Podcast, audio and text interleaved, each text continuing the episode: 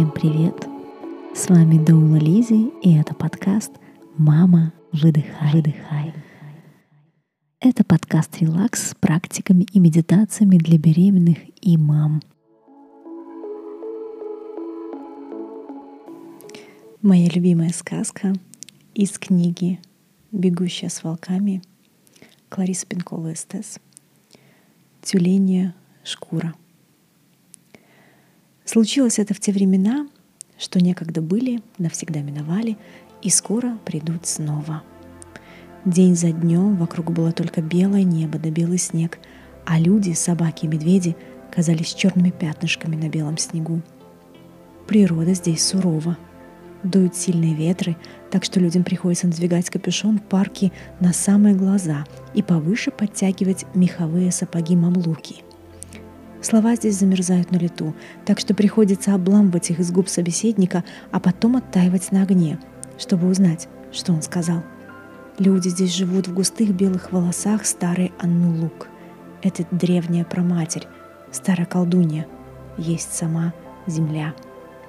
И жил в этом краю человек, такой одинокий, что за долгие годы слезы прорезали на его щеках глубокие борозды – он старался бодриться и улыбаться.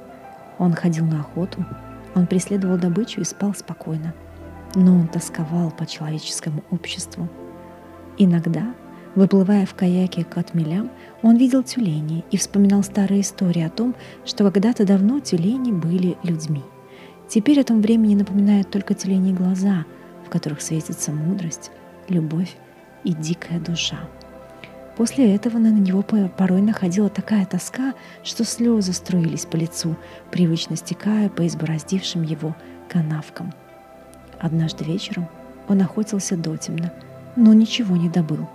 Когда на небе взошла луна и льдины заискрились в ее лучах, охотник оказался неподалеку от большого пятнистого утеса. Его острый глаз заметил, что на островке что-то плавно движется. Он медленно и неслышно подплыл поближе — на вершине утеса танцевали несколько женщин. Они были нагие, как в тот самый первый день, когда вышли из материнского чрева.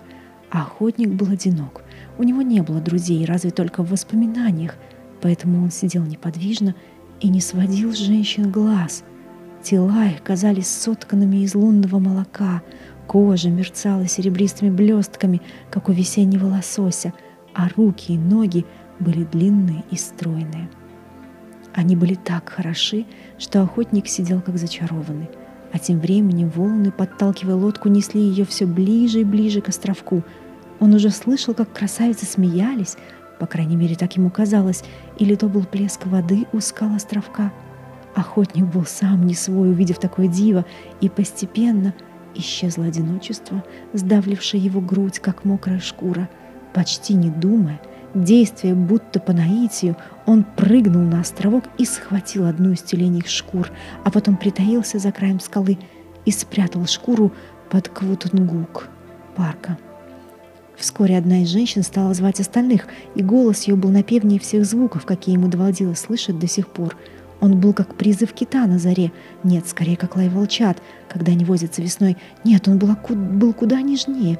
Но дело не в этом, потому что... Что же это делают женщины? Они надевают тюленей шкуры и одна за другой ныряют в море, вскрикивая и радостно смеясь. Все, кроме одной. Самая высокая из них ищет на камнях, ищет под камнями, ищет свою тюленью шкуру и нигде не может найти. Тут охотник осмелел, а почему и сам не сказал бы. Он вышел из-за скалы и заговорил. «Женщина, будь моей женой. Я... я так одинок. «Нет, я не могу быть женой», — отвечала она, «ведь я из тех, кто живет Темекванек под водой». «Будь моей женой», — настаивал охотник, «а на седьмое лето я верну тебе тюленью шкуру, и тогда ты сама решишь, уйти тебе или остаться». Девушка-тюлень долго смотрела ему в лицо. Глаза ее, не будь она из рода тюленей, были бы совсем человеческими. Наконец, словно через силу, она проговорила. «Хорошо, я пойду с тобой, а через семь лет поглядим».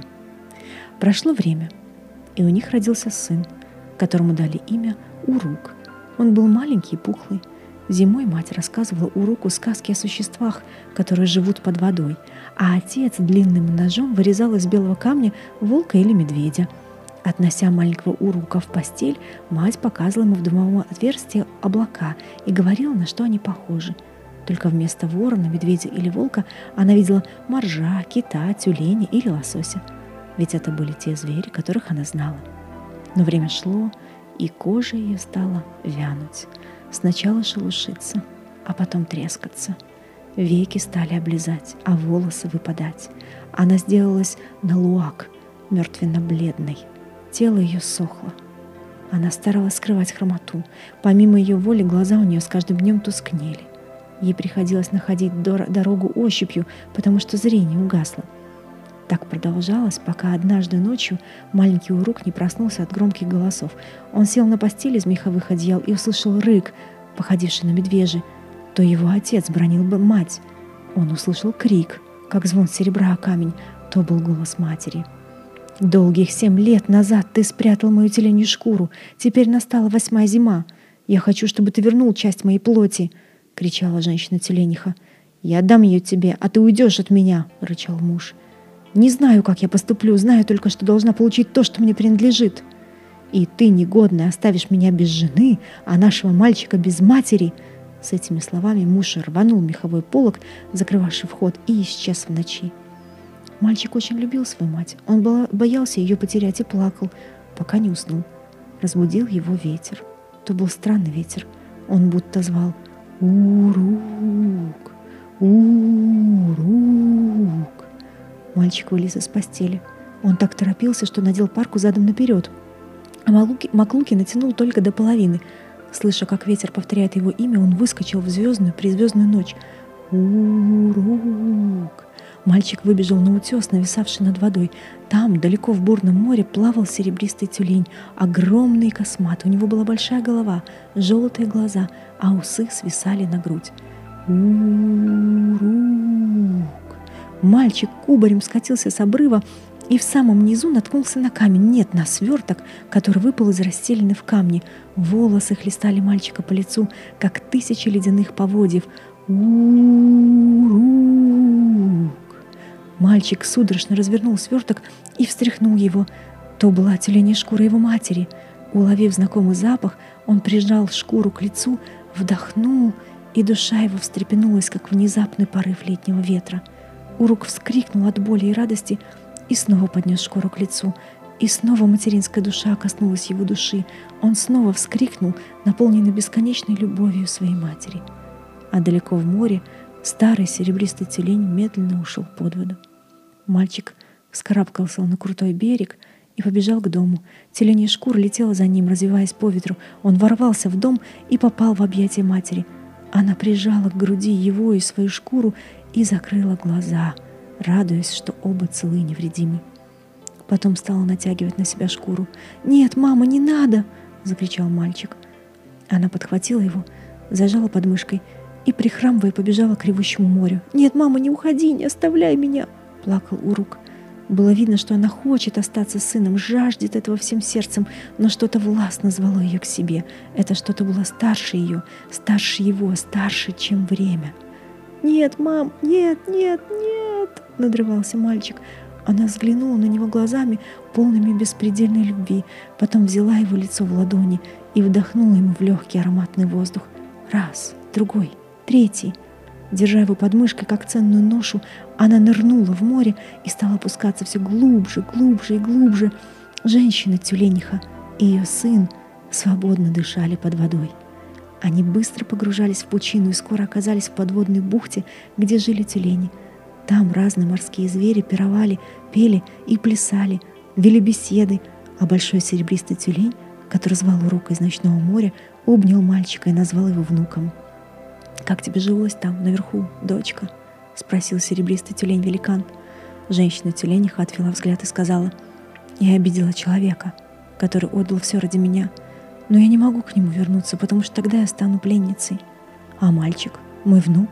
Спросил старый тюлень, и голос его дрогнул от гордости. Он должен вернуться, отец. Он не может здесь оставаться.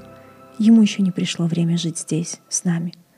Она заплакала, а вслед за ней заплакали и старый тюлень с мальчиком. Прошло несколько дней и ночей, а если точнее, семь.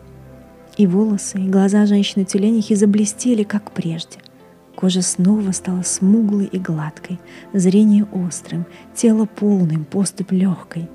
Но вот настало время мальчику возвращаться на сушу. В ту ночь старый тюлень-дед и прекрасная тюлениха-мать отправились в путь, держа между собой мальчика.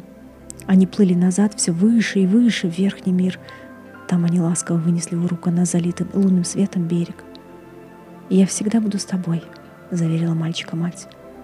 «Только притронься к тому, чего касались мои руки, к палочкам для добывания огня, к моему улу, ножу, к выдрам и тюленям, которых я вырезала из камня.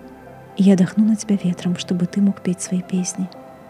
Старый серебристый тюлень и его дочь долго целовали мальчика.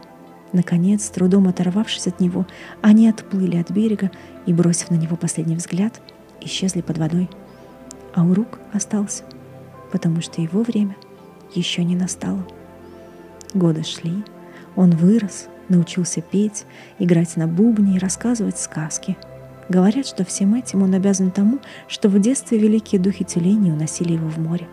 До сих пор сквозь серый утренний туман иногда можно увидеть, как он, привязав свой каяк, опускается на колени на скалистом островке в море и разговаривает с тюленихой, которая часто подплывает к берегу. Хотя многие на нее охотились и не раз, но ничего из этого не вышло. Ее называют Танкикак, светлая, священная.